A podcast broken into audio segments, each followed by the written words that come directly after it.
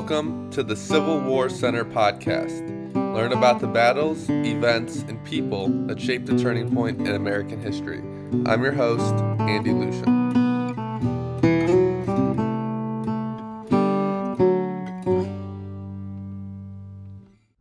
Today we are joined by Dr. Jonathan White of Christopher Newport University.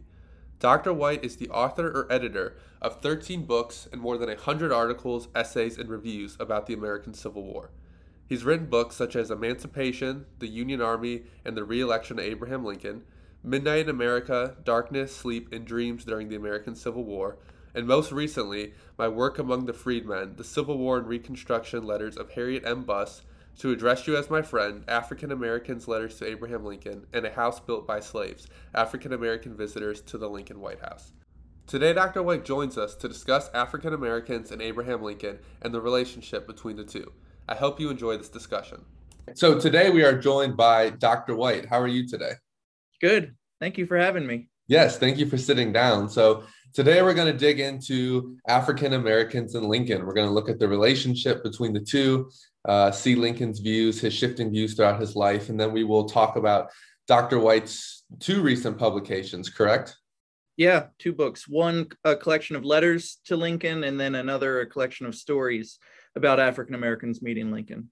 Yeah, I'm very excited to dig into that. I saw you have quite a few publications. Uh, yeah. Those are your two most recent ones. So, so let's just kind of dig into Lincoln's early years and uh, his views on African Americans then what is his first encounter with slavery? Um, he takes this trip down the Mississippi River to New Orleans. He actually does this twice. Is this right. his first encounter with slavery when he goes into the South? Is it when he meets the Todd family? What is his uh, first encounter? And what does he think of slavery when he first sees it? It's a great question. You know, he was born in Kentucky, so he's born in a slave state. There's one source that suggests that on the, the day he was born, that his father was away on jury duty and that there was an enslaved woman who was there at the birth. That source is from way after his death, so it may not be reliable, it may not be true, but it's possible that there was a slave present when Lincoln was born. He encountered slavery at a young age because he lived near the Cumberland Road. And so he presumably saw slave coffles going back and forth not far away from his home. But the reality is that his first real encounter with slavery is this trip to New Orleans in 1828, and then another one that he took in 1831, where he almost certainly saw slave auctions taking place. And that seems to have had a pretty profound impact on him. There's a story that he saw one of these slave auctions and was with his buddies and he said let's get out of here, boys. One day I'm going to hit that thing and hit it hard. now, we don't, he probably didn't say that. I mean, that story dates actually back to around 1865, 1866. So it's a very old story. But the person who told it was not there with Lincoln at the time. And we know, like, I often can't remember what I did last week. So, you know, how well did someone remember what Lincoln had said 35 years earlier, 36 years earlier? Right. Um, it may not be reliable, but I do think that the evidence is pretty conclusive that seeing slave sales in New Orleans was something that really impacted his thinking. One other just very quick story I'll tell on that 1828 trip down to New Orleans, he and the the guy he was with whose last name was Gentry, they were going down the the river and they stopped near a plantation on the side of the river in Louisiana. And they were getting ready to be camped out for the night. And seven slaves from a plantation nearby came and tried to beat them up potentially kill them and steal the things that lincoln and allen gentry had on their flatboat and uh, gentry i think gentry had the idea. He shouted hey lincoln get the guns and shoot. And they didn't have guns but the slaves didn't know so they ran off. And it's this really interesting moment where it may be that 30 years later some of those men were still alive and and declared free by the emancipation proclamation. So that's another one of lincoln's early encounters with slavery. So he's not super comfortable with slavery when he first sees it yeah lincoln later said that he always hated slavery and i think that that's probably true his parents were anti-slavery they were from an anti-slavery church although his parents both had been born in Virginia and raised in Kentucky, so they had been raised in a slave society with some slaveholding in their extended family. But they moved from Kentucky to Indiana and Lincoln said that his father decided to make that move partly on account of slavery. So part of it had to do with we're going to move out of a slave state into a free state. The other thing that led them to move was they measured land in Kentucky on what was called metes and bounds. So it's kind of like, okay, I'm going to buy this land from you, and it goes from this rock to that hill. It's not a very precise way of measuring land. And Thomas Lincoln had lost a ton of money in, in lawsuits. And so he wanted to go to a new state where they measured it actually by surveying the ground using surveying tools for that. And so uh, they moved partly on account of slavery and partly on account of land suits. I could imagine quite a few issues arising today if we did metes and bounds. yeah, that's right. So Lincoln encounters slavery in New Orleans, uh, and then he meets young Mary Todd, and he's smitten, and they end up marrying. Um, and the Todd family is a slave owning family. So, how does Lincoln feel about marrying into a slave owning family, especially as you mentioned, he's uncomfortable with it, um, his family's against it. So, how does he feel joining a family that owns slaves? It's a great question. I don't know that he wrote about that specifically, but it had to be an impactful thing for him because anytime he went to Lexington, he encountered slavery and slaves in the Todd home. There, they were not far from the square where there were slave auctions, and there are accounts of just how brutal those slave auctions were, the sounds and the sights of those sort of things. And so it had to have an impact on his his thinking. Yeah, so Lincoln's a fairly I don't want to say sensitive in a negative way, but sensitive person, and and so he's definitely impacted by these sights. It sounds like the brutality yeah. of it, where his uh, peers probably weren't.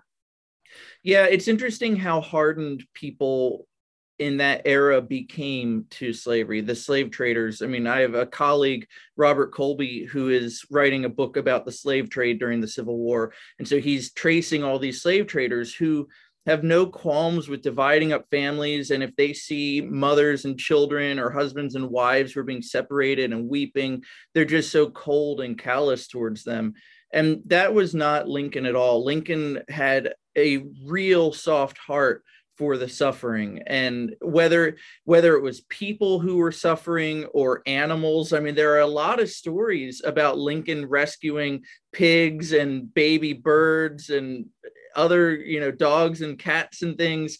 Even as president i mean lincoln was on the at the front once and saw these little kittens that had been orphaned and he gave them to a colonel and said you know take care of these little waifs and make sure that they're you know cared for.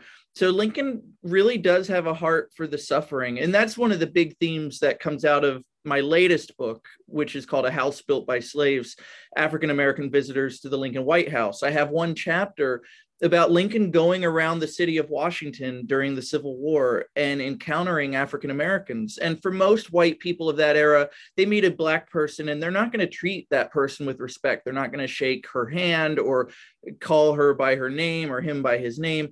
And but Lincoln does that. He always shows humility and respect to people. Whether and you know, Link it, it's really an interesting trait in Lincoln. Lincoln, as a young boy, went hunting and shot a turkey and was so horrified by seeing the animal die that he never hunted again. And that was just part of who he was showing compassion for all of god's creatures around him whether they're animal or, or people.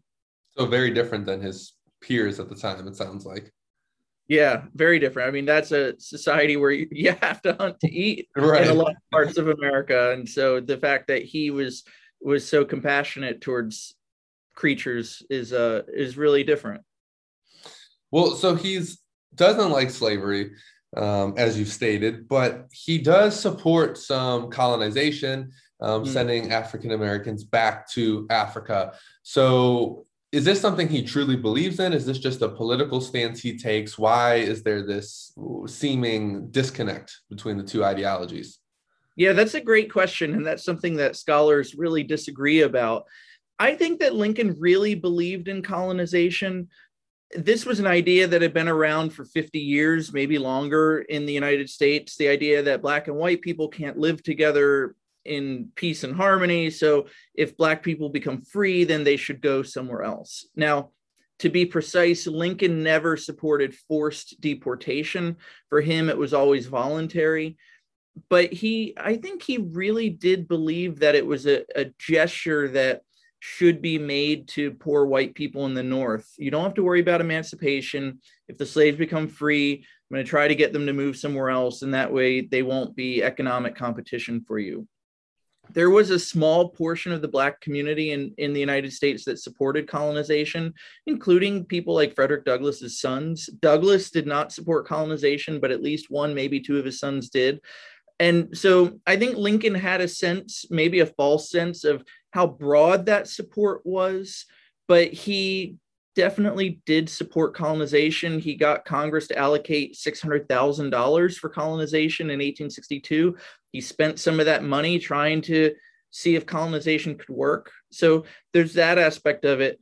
On the other hand, I think Lincoln also knew that there's 4 million slaves in the United States and however many free black people you can't ship all those people out of this country. And I think Lincoln knew that that would never be practical. So that's where it's hard to know the line between how much did he really believe in it and how much was it a political thing. And, you know, in August of 1862, Lincoln invited a delegation of Black leaders from Washington to come to the White House. And this was a really remarkable moment because it's the first time in the history of the country that a president invites Black people to the White House to talk about politics. He proceeds to then lecture them for an hour about why they are the cause of the war. And, you know, if Black people weren't here, white men wouldn't be slitting each other's throats. And so they should take, they should lead Black people out of the country through colonization. And he says to them, you know, if you don't want to go, it's really selfish of you and you should be like George Washington. You should make sacrifices for the country. And it's it's just this horrible, really condescending speech that right. as a Lincoln guy, it's one of these two moments where I'm like, come on, Abe, if you hadn't said that, like it'd be so much easier to talk about Lincoln and race in 2022. But you know, there was a political calculation here. Lincoln knew that he was about to issue the Emancipation Proclamation. And so he called in a stenographer to be in the room to write down everything he said so that it would get sent out to the the the masses. And I think that Lincoln's real audience for that meeting was not the five black men or black people in general, but a racist white northern electorate who didn't want emancipation. And I think Lincoln was trying to prepare them for an emancipation proclamation was co- that was coming in other words, get them to realize okay, when emancipation comes, you don't have to be too worried about it because I am going to try to push this colonization thing. Mm-hmm. Now, Lincoln met with that those five black leaders in August of 1862. Shortly after that meeting, he called another black leader to the White House, a man named Henry McNeil Turner, who was a minister in Washington D.C., who wrote regularly for the largest black newspaper in the United States. It was called the Christian Recorder. It was the newspaper of the African Methodist Episcopal Church in um, Philadelphia. And Turner wrote an, an editorial or letter to the editor shortly after all this took place. And he essentially hinted that he'd met with Lincoln and that Lincoln's heart really wasn't in colonization, but that, in Turner's words, Lincoln needed somewhere to point to. In other words, this this meeting with the black delegation pushing colonization was a was a bit of misdirection. So lincoln was pointing over here to sort of take other people's attention off of what he was really up to which was bringing about emancipation. Now you can argue about how ethical that is to use colonization and black people as as sort of political tools in that calculation but i do think it's telling to say that lincoln's end game his larger goal in all of this was to ultimately bring about emancipation I you say that it's difficult to defend him because of these two moments in 2022, and I understand because I'm a Grant guy, and there's yeah. a few there's a few Ulysses S. Grant things where I'm like, uh, if you hadn't done that, you would be you'd be so good, but you know you have these blemishes, so I understand. So Lincoln gets elected to the state legislature in Illinois. Uh, does he make any views on slavery when he's elected there? Does he make any pushes to get rid of it or in support of it? What are his views when he's a state legislature?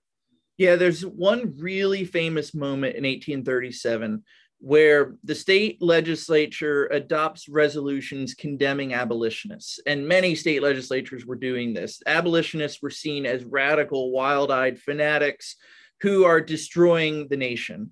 And Lincoln refuses to sign on to those resolutions. And not only that, he writes out a minority set of resolutions calling out abolitionists for being too radical, but also um, calling for abolition of slavery in the District of Columbia and criticizing the state legislature for the resolutions that they've adopted. And I, if memory serves correct, there were six state legislators who refused to go along with the resolutions that the the whole legislature adopted. But he could only find one guy to agree to put his name on these minority resolutions, and his name was Dan Stone. And I think the only reason Dan Stone was willing to do that was because Dan Stone was a lame duck guy. He was leaving the legislature to become a state judge. And so he didn't have to worry about the the backlash for for doing this. And so, you know, on the one hand Lincoln was critical of abolitionists early on, but he's also critical of the pro-slavery movement early on. And it took courage to be one of two people to stand against everyone else and sign a, a minority report and offer your own resolutions that were anti-slavery. And so and you know this was an era where the governor of illinois was very supportive of slavery and the governor was talking about how evil when the governor talked about evil in those days he wasn't talking about slavery he was talking about abolitionism.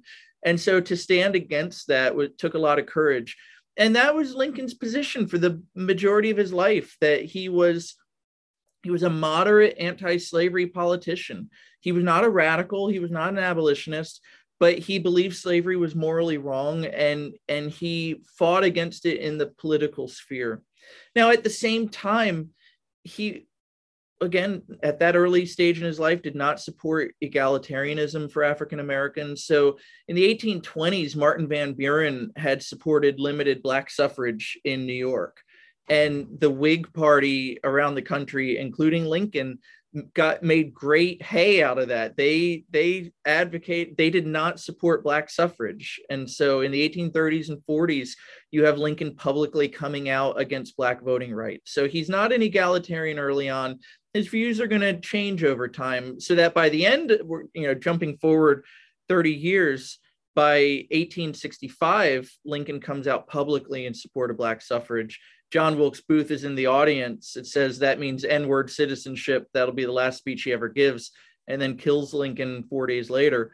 And so there is this really important shift that takes place in Lincoln's life from being more moderate to more progressive on uh, race issues, even to the support of Black suffrage by the end. What accounts for that shift? Why does he go from not supporting it to supporting it? Is it the war? Is it, I mean, I know for Ulysses S. Grant, his views change because he serves with uh, African Americans. He sees them fight. What is it that changes Lincoln's mindset? I think for Lincoln, it's meeting Black people in Washington during the war, and so I've got several chapters on the in the book that touch on this suffrage issue. In 1864, there were at least three delegations of Black men who come and meet with Lincoln at the White House for the specific reason of pushing for Black voting rights the first group comes in March of 64. They are two very light skinned black men known as Creoles from New Orleans who they have English, African, French, and Spanish ancestry. They're very wealthy, they pay taxes. Their ancestors had served with Andrew Jackson at the Battle of New Orleans in 1815. They are serving in the army and they go to Lincoln and they say, Look, we are freeborn, we pay taxes, we're educated, we should have the right to vote. And Lincoln meets with them and says essentially, the right to vote is controlled at the state level. There's nothing I can do about it as president. I agree with you. You should have the right to vote. But unless it somehow can be shown to help the Union war effort, I can't do anything about it. So they meet with Lincoln on March 4th, 3rd or 4th, 1864. They come back a few, about 10 days later, March 12th, with a new petition. And in this one, the, their argument has shifted. They no longer want Black voting rights just for light skinned, wealthy, elite Black people. They want voting rights for all Black men, whether born into slavery or not, whether educated or not.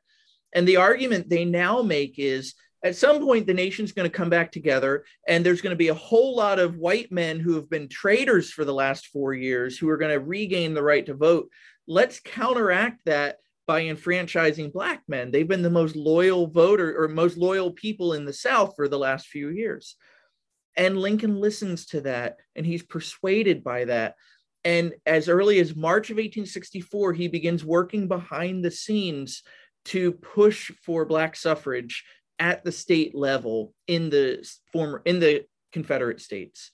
And then he publicly comes out in support of black voting rights again in April 11th, 1865, and it costs him his life. And so eh, he meets with that delegation in March of 64. He meets with a delegation from North Carolina in April of 64. And those guys, they are very dark skinned. Half of them have been born into slavery, some half have been born free.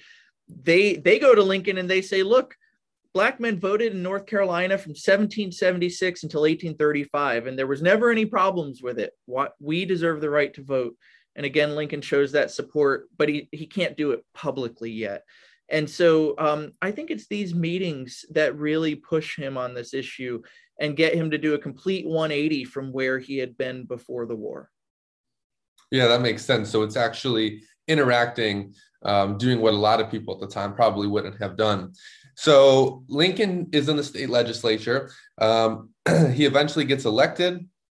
And when he's elected, he states that he's not going to touch slavery where it exists. Um, he's trying to preserve the Union. So, does he actually intend to not touch the issue of slavery? Um, or is this, again, a political maneuver um, because he's trying to not inflame the South?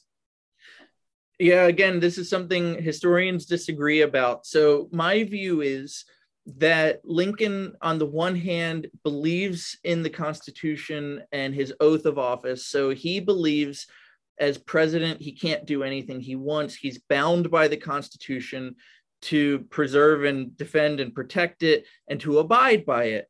And Lincoln's understanding of the Constitution is that it it allows the states to have slavery if they want it. And so the principle of freedom in Lincoln's mind is a national one, but the Constitution allows South Carolina or Tennessee or Virginia to have slavery if they want it. And, and because of that, he can't touch slavery where it exists. And so that is his position. I won't touch slavery where it exists, but I, I will stop it from spreading. And he clings to that for the first year or so of the war but at the same time, he begins taking measures to try to strike at slavery where he believes the Constitution allows him to. So in May of 1861, he puts the Interior Department in charge of destroying the transatlantic slave trade. The slave trade had been illegal since 1808, but slave traders continued to operate illegally, bringing Africans into the United States. They had never gotten punished because either people just turned the other way, turned a blind eye to it, or they would bribe jurors so that the slave traders would get acquitted, or they would allow the slave traders to escape from prison. Like, for whatever reason, slave traders never got punished. And Lincoln decided, no, I'm going to put my foot down. And so they negotiated a new treaty with England to really tighten up the blockading around the African coastline to stop the slave trade. And then he actually executed a slave trader in 1862 because he wanted to make an example. And what was crazy is this guy was named Nathaniel Gordon. He had kidnapped almost a thousand people in Africa, most of them women and children. And he got caught under the Buchanan administration. He went to trial, had a hung jury. Lincoln came back and, and re prosecuted him. And Gordon never saw it coming. He never thought he was going to get, get convicted. And he gets convicted and he gets sentenced to be executed. And thousands of people write to Lincoln pleading with Lincoln, don't execute this guy. You know, it's not fair. He didn't think that he'd get executed since no one else was ever executed before. You know, you just make the example and let him go. And Lincoln said no. Lincoln put his foot down. This guy is going to pay the cost. Mm-hmm. Lincoln did give him a two week stay of execution. Lincoln said, so that he can prepare for the awful change which is about to come. In other words, like get ready to meet your maker. And so that's one example. Lincoln works with the border states. He tries to persuade them, let Congress buy your slaves and set them free. That's called compensation. The Fifth Amendment requires that if the government takes your property, you need just compensation. The border states wouldn't go along with it. In April of 1862, he ends slavery in Washington, D.C., signing an act of Congress. In March of 1862, he and Congress make it illegal for the Union Army to return fugitive slaves to Confederates. So he's striking at slavery in various ways for a year and a half before the Emancipation Proclamation is issued. But he so I do think he w- wanted to strike at slavery from the very beginning, but he tried to do it in ways that the Constitution allowed for. And then ultimately, he gets to the point where the Union is not winning the war. They need a stronger attack mechanism against the Confederacy. And so he says, All right, the way to do it is I'm going to destroy slavery in the Confederate States and I'm going to declare those slaves free so that they can no longer help the Confederates against their will. And I'm going to welcome them into the Union Army as soldiers and laborers. So it's a double edged sword. You hurt the Confederacy and you help the Union. I'm doing it as commander in chief, as a military necessity to save the Union. And, and so, um, what had been unconstitutional in Lincoln's mind in March of 1861 has now become constitutional in Lincoln's mind because it's his way of fulfilling his oath to protect the Constitution, to win the war. Well, and you mentioned that he views the Constitution kind of as his highest duty. Um, he has a quote where he says, If I could save the Union without freeing any slave, I would do it. And if I could save it by freeing all the slaves, I would do it. And if I could save it by freeing some and leaving others alone, I would also do that. So when Lincoln takes office, is he more concerned about uh, the Constitution? Is that his focus, preserving the Union, or is it helping African Americans, or is that kind of the secondary goal of his? Yeah, I mean, his primary goal is saving the Union. In that letter that you just read from, he starts that paragraph by saying, My paramount object in this war is saving the Union, paramount object. Now, what's really important about that letter is when Lincoln wrote it. Lincoln wrote it on August 22nd, 1862. And here's the context. So, July 22nd, 1862, Lincoln tells his cabinet, I've come to the conclusion that now is the time to issue an Emancipation Proclamation. That's how we're going to win the war, save the Union. And his cabinet is kind of divided. Some support it, some don't. But his Secretary of State, William Seward, says essentially, that's the right move, but the wrong time because the war is going badly. We've just lost the Peninsula campaign we got stuck outside of Richmond and repulsed. If we issue an Emancipation Proclamation now, to use a modern metaphor, it's going to look like a Hail Mary pass at the end of a football game. It's going to look like a, an act of desperation. And the powers of Europe, England and France, will, will recognize that and they'll want to then recognize the Confederacy. And so Seward persuades Lincoln wait until we've won a major battlefield victory and then issue an Emancipation Proclamation. That way, it doesn't look like it's coming from a position of weakness. And Lincoln realizes that that's really wise advice. So he waits and he waits. And while he's waiting for a victory to come, which is not going to come until Antietam on September 17th, while Lincoln is waiting, he does a couple things to prepare the population. So he has that meeting with the Black delegation. And another thing that he does Horace Greeley, the most important editor in the North of the New York Tribune, writes a, a public statement, an editorial called The Prayer of 20 Millions, where he says, Lincoln, hey, Congress passed a confiscation act. You need to do something. You need to start seizing slaves. And Lincoln has to respond. And so he writes this, this public response to Greeley, where he says, My paramount object in this war is to save the Union. If I could do it by freeing all the slaves, I would do it. If I could do it by freeing some of the slaves, I would do it. If I could do it by freeing uh, uh, or all, none, or some, I would do it. And, you know, Lincoln lays out two extremes, all or none, and then a middle ground, freeing some. And what Lincoln was doing there was he was saying again to this white racist northern electorate do you believe in saving the union like i do yes you say you do well then you should be willing to do whatever it takes. And if that means freeing all the slaves then that's what we need to do. Or if that means freeing none of the slaves then that's what we need to do. And if if we need to free some of the slaves then that's what we need to do. And ultimately lincoln frees some. That's what his policy does. And so i think that that letter today is often taken out of context for people. I, i've had students say to me well lincoln didn't really care about black people because he wrote this letter. And then when i explained to them well but here's the context. He had already decided to issue an emancipation proclamation. He's just waiting till the right time politically and militarily so you can then see how he's using it to to get northern voters to realize that emancipation might actually be a good thing and uh, ultimately union is goal number one but emancipation becomes the means and then ultimately a twin goal. They they have to work together to win. So he's quite the cunning politician here. He's getting his personal goals of freeing african americans. He's getting the northern population ready for it. He's also saving the Union, um, and he's also getting England and Britain. I mean, sorry, England and France from being able to join the Confederacy by issuing this. So he's accomplishing all this with one stone here, basically. Yeah, I mean, it's he's a masterful politician. It's it's remarkable to me how he was able to do everything he did. I mean, he not only is waging a war He's got 2 million men in arms against a million in the Confederacy.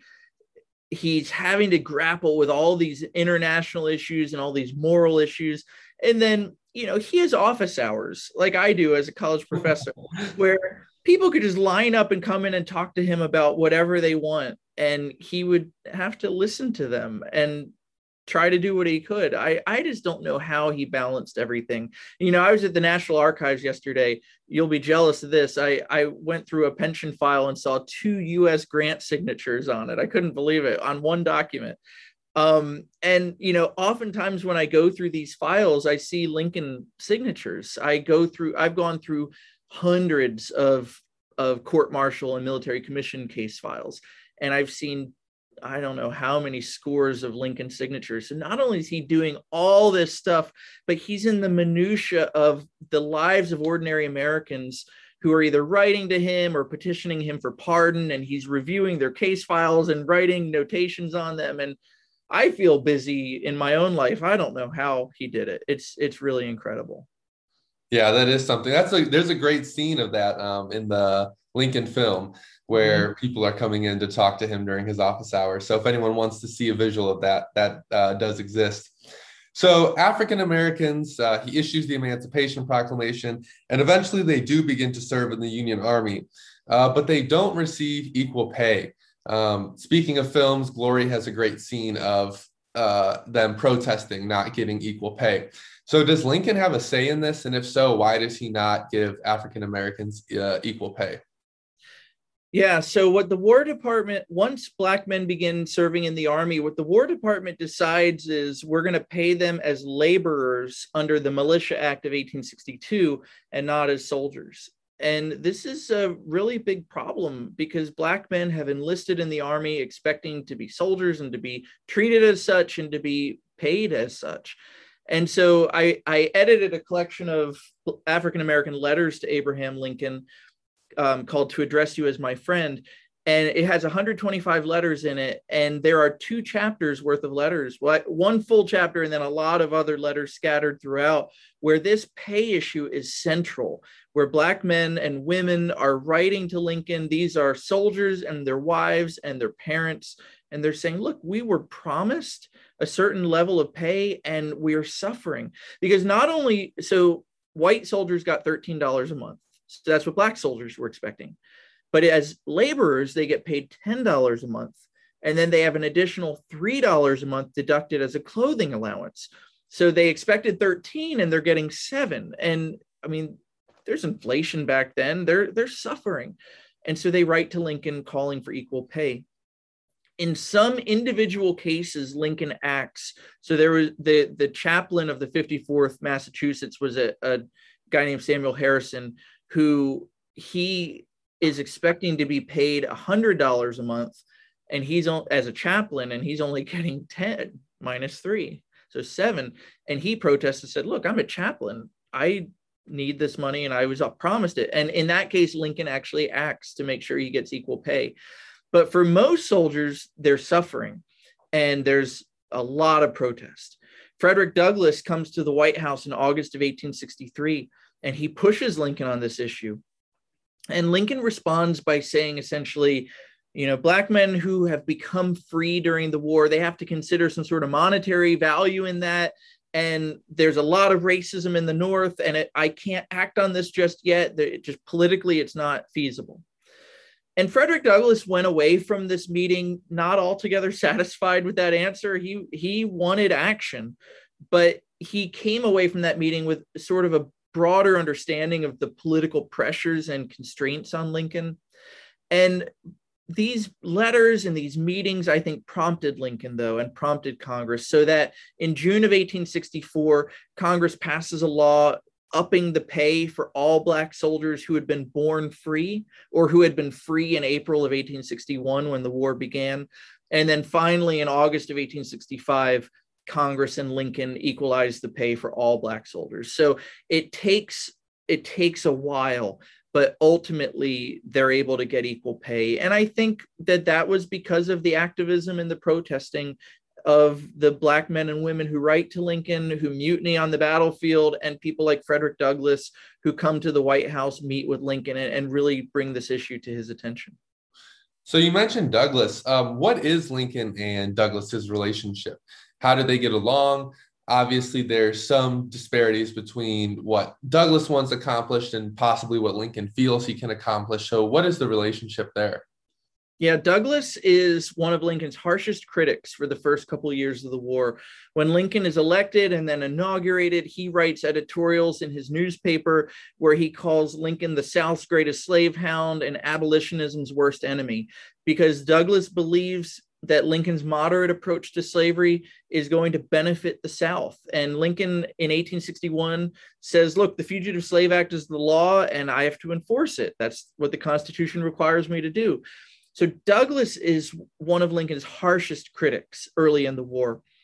But beginning in 1863, when they meet together and then they meet again in August of 1864, Douglass's view of Lincoln really changes, and Douglass grows to have incredible admiration for Lincoln.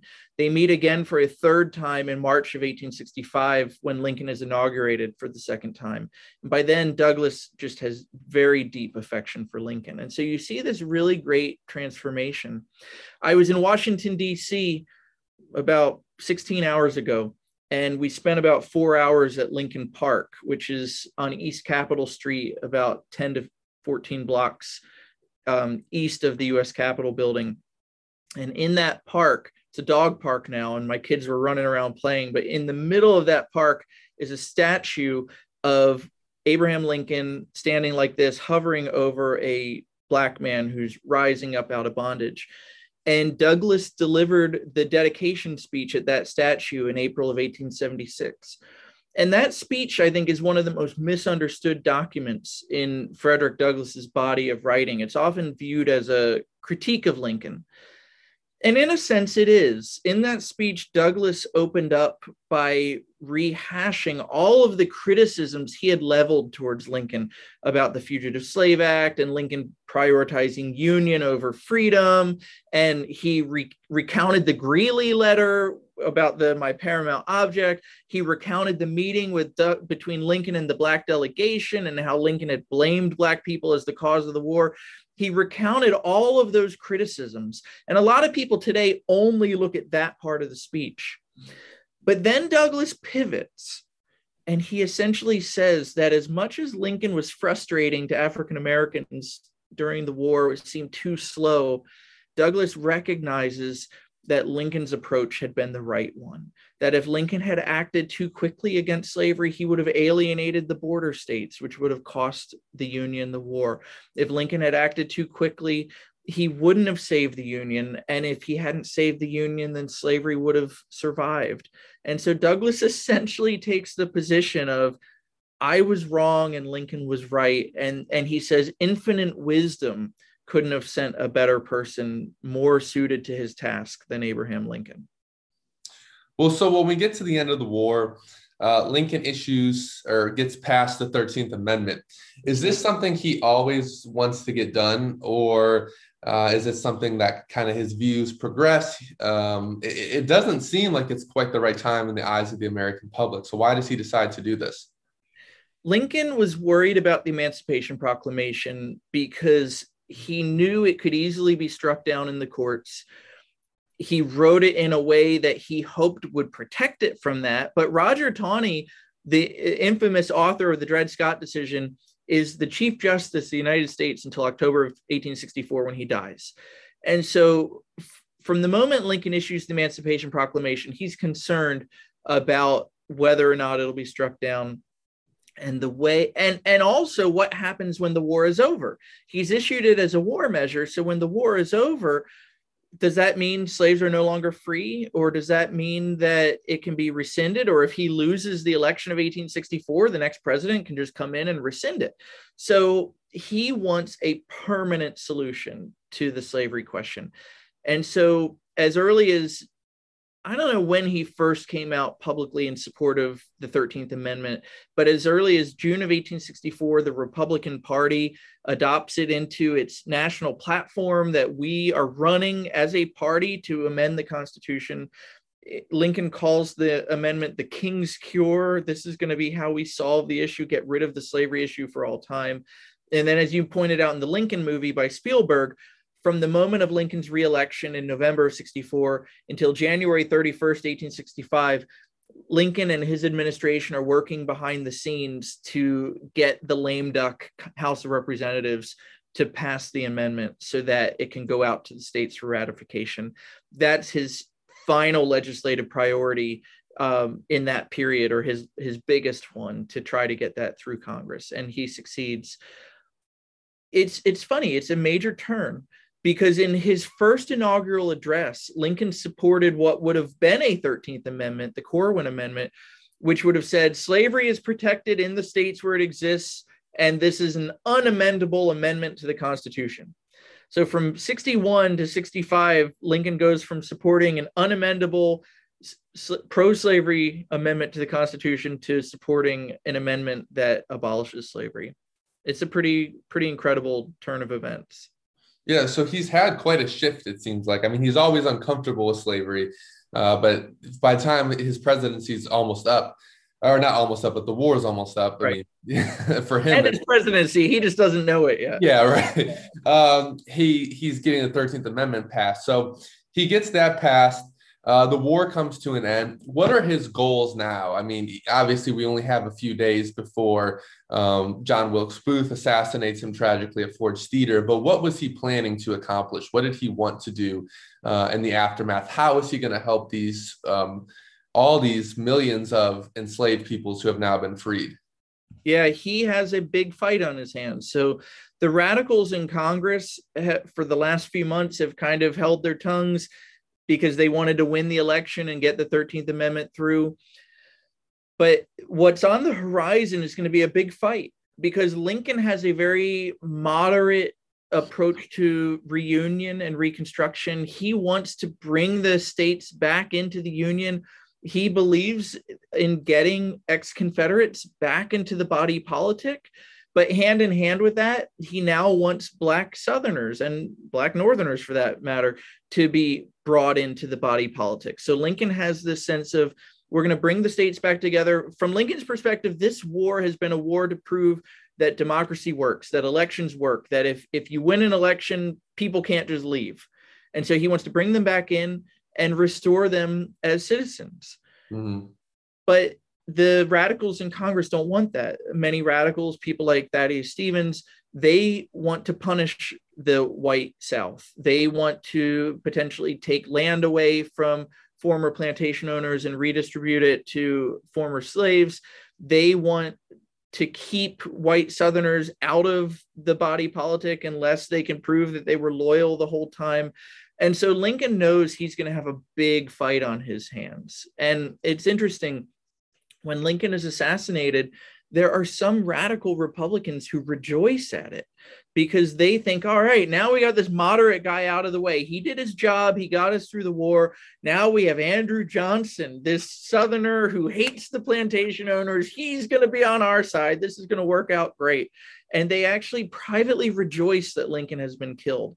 Now, it ends up not being at all what they expected because Johnson takes an even more conservative approach than Lincoln would have. And that leads to an even bigger fight with um, Congress. But, you know, I think if Lincoln had survived and been part of those political fights, we might not have him in the deified way that we do because he would have been caught up in some really ugly political issues that would have not turned out as well as in a sense the war did um, so in a sense him being shot on good friday um, led him to become a permanent christ figure in in our national history. Whereas if he had survived, he might not have the same reputation that he does. Yeah, it, it seems almost like he has his perfect destiny. I mean, he comes from nothing, steps in, saves the Union, um, and then is shot, and it, it almost right after he finishes the job. So it does seem kind of strange. So overall, what did you think of Lincoln's views on race? We kind of went through his life, mm-hmm. um, starting with that trip to New Orleans um, and then his time in the state legislature, his time as president during the Civil War. What do you think kind of the overarching theme is before we talk about your books a bit? Uh, what do you think his views on race are? How would you kind of summarize them? Yeah, I think they. It's important to realize that the Lincoln of 1864 is not the Lincoln of 1840 or 1837. That they change over time. He he has some views as an early man. I mean, look, white supremacy was the norm in this country in the 19th century. And when I say white supremacy, I don't mean, you know, neo Nazis marching around with tiki torches chanting anti Semitic slogans, but I mean that most white Americans, the vast majority, believe that the United States is a country for them. And not only them, but like for white men. And Lincoln, to some extent, buys into that. I mean, Lincoln says at one point, you know, if if there's going to be a superior and an inferior race, he has no problem with white people being the superior race. That's he he's okay with that. But his views begin to change, I think, in a in a powerful way in the 1850s and then especially in the 1860s where in the 1850s it was illegal in Illinois for Black people to serve on juries or vote or serve in the militia.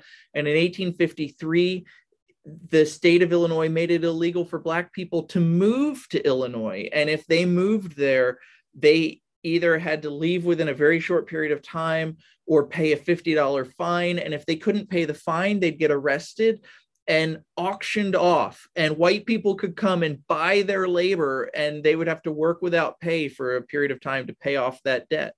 I mean that sounds a little bit like slavery in the free state of illinois.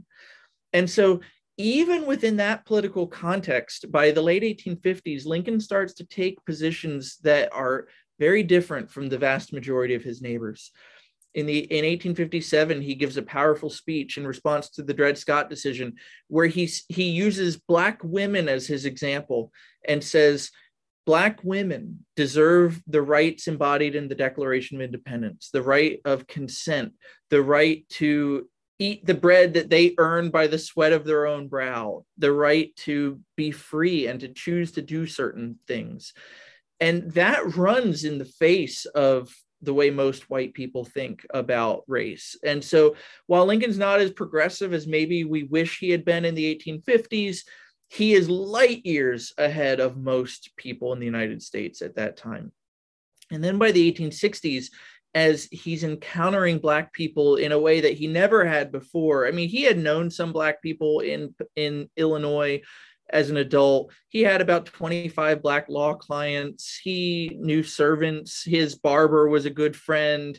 Uh, I mean, he knew some people, but when he moves to Washington, D.C., he's surrounded by a much larger black population. And his interactions with them, you know, he's willing to shake their hands and that might not seem like a big deal to us today, but most white people would not shake a black hand in the 1860s. Horace Greeley, the guy, the newspaper editor who wrote that editorial, The Prayer of 20 Millions, in 1872 ran for president and refused to shake the hands of a black delegation in Pennsylvania who went wanted to meet him. So Lincoln Lincoln shows an incredible amount of empathy towards black people that most white people wouldn't have. And i think again that's the result of that's part of his personality that he shows concern for humanity. And he sees how the war is transforming the nation and i think the war transforms him. And he um you know the lincoln of 1865 is supporting black voting rights. It's allowing black people into the white house in a way that no president had ever done not only for political conversations, but private personal meetings and even some social functions. And that's not Lincoln in 1840, but that's the Lincoln who is alive at the end of his life. Yeah, he's he's adapted. He's changing throughout his life. So you've written two books on Lincoln. Um, we can see them behind you. So let's talk about to address you as my friend first. So you said this is a collection of letters.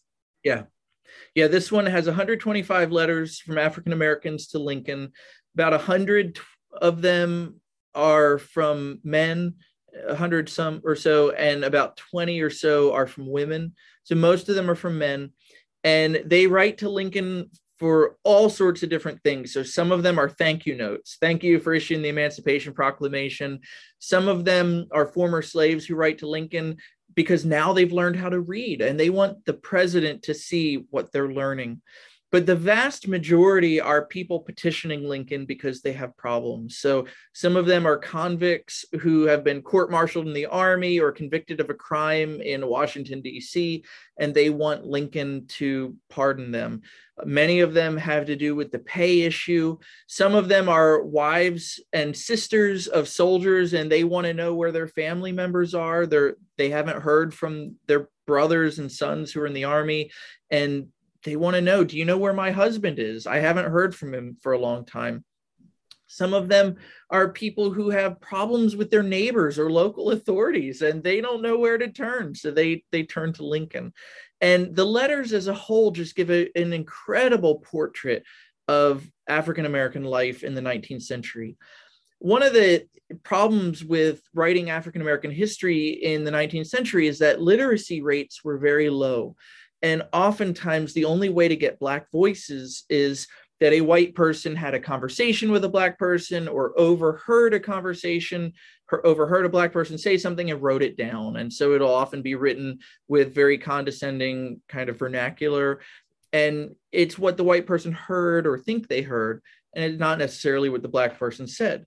And so, one of the beautiful things about this book is it gives you the Black voices in their own hand. And so, you can you can hear what they said because they wrote it for themselves. And um, you get to see the various issues that they write to the president about and it gives a lot of insight into their daily lives.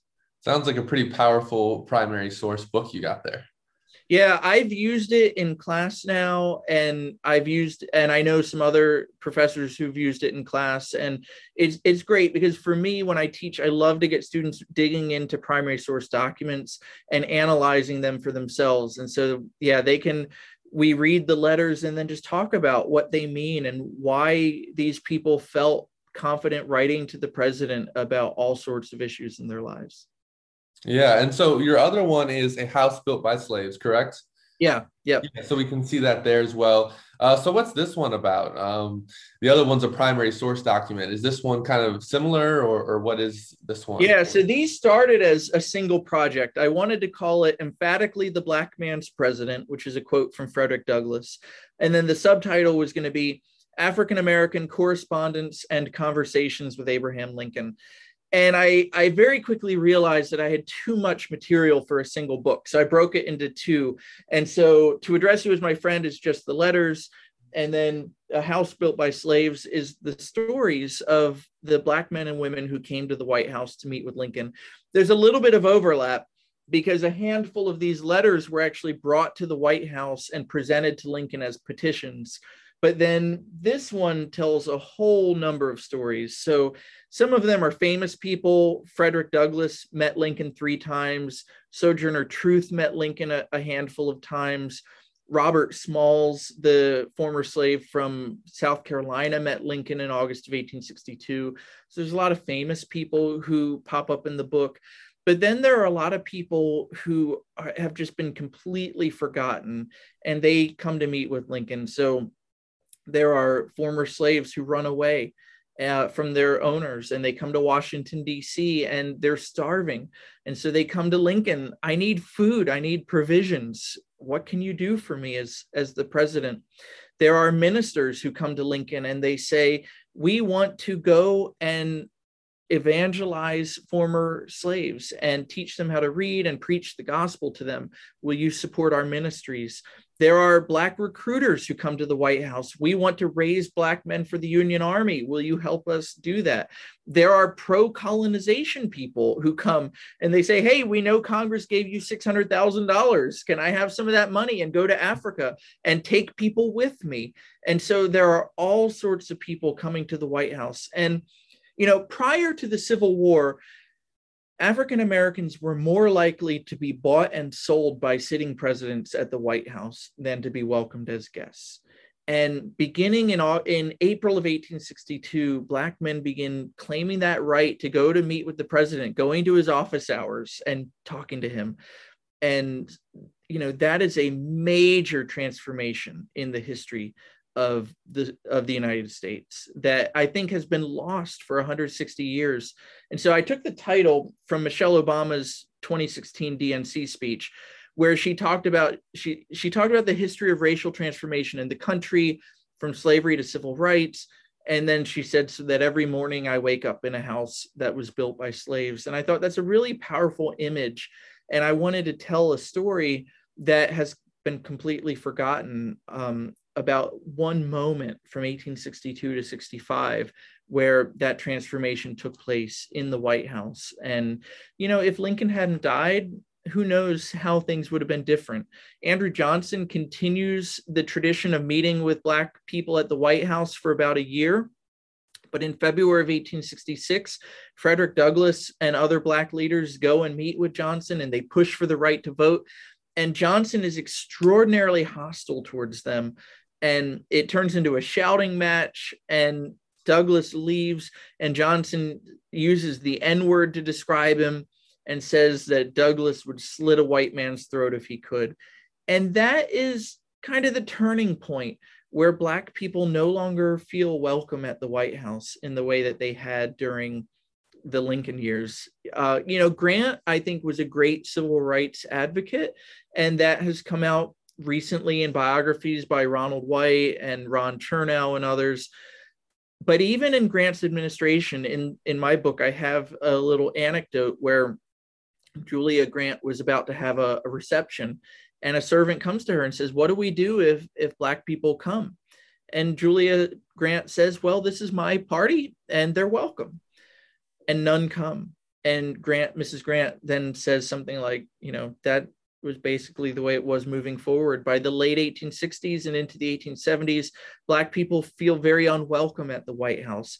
By the time you get to 1901, when Teddy Roosevelt invites Booker T. Washington to the White House for dinner, these meetings that Lincoln had had with Black people are completely forgotten. And white Southerners react to Roosevelt's gesture by saying, This is unprecedented that a president would invite black people to the White House. And it's going to be a long time until things change again. I mean, Jesse Owens was not invited to the White House after winning the gold. FDR just politically wouldn't do it. JFK wouldn't allow Sammy Davis Jr. to stay at the White House in the 1960s. Part of that was, you know, Sammy Davis Jr. had a white wife, and so there were other racial dynamics there. But it's going to be another century or more until the White House is um, opened up to African Americans in the way that it, it could have been and, and had begun to be in the early 1860s. So they sound like good companion pieces for each other. They kind of support each other a bit. Yeah, I think you know that your viewers should buy them together as a box set. That's the way to do it. I agree. I mean, they both sound fascinating. I'm going to pick up copies myself. Definitely want to read them. So I, I implore anyone out there listening to do that as well. Well, Dr. White, is there anything else you would like to share with us, or anything, any way that um, viewers or listeners can reach out to you and contact you if they have further questions? Sure. I've got a website. It's jonathanwhite.org, or you can follow me on Twitter at Civil War John, and it's J O N. There's no H in the John, Civil War John. So uh, I'm happy to connect with people, or if you Google me, you can find my email address through Christopher Newport University, and I'm always happy to um, hear from folks. So yeah, thank you so much for having me today. Yeah. Anything else you'd like to leave us with? No, that's perfect. I mean, I think I think it's really these issues about Lincoln and race are really relevant today as our nation is thinking about the history of race in this country. And I'm hoping to make my small contribution to that larger public debate through these books. Sounds like you've definitely done that. Well, thank you for your time. It's been a great discussion. Yeah, thank you so much. Thank you for joining us for this discussion with Dr. Jonathan White.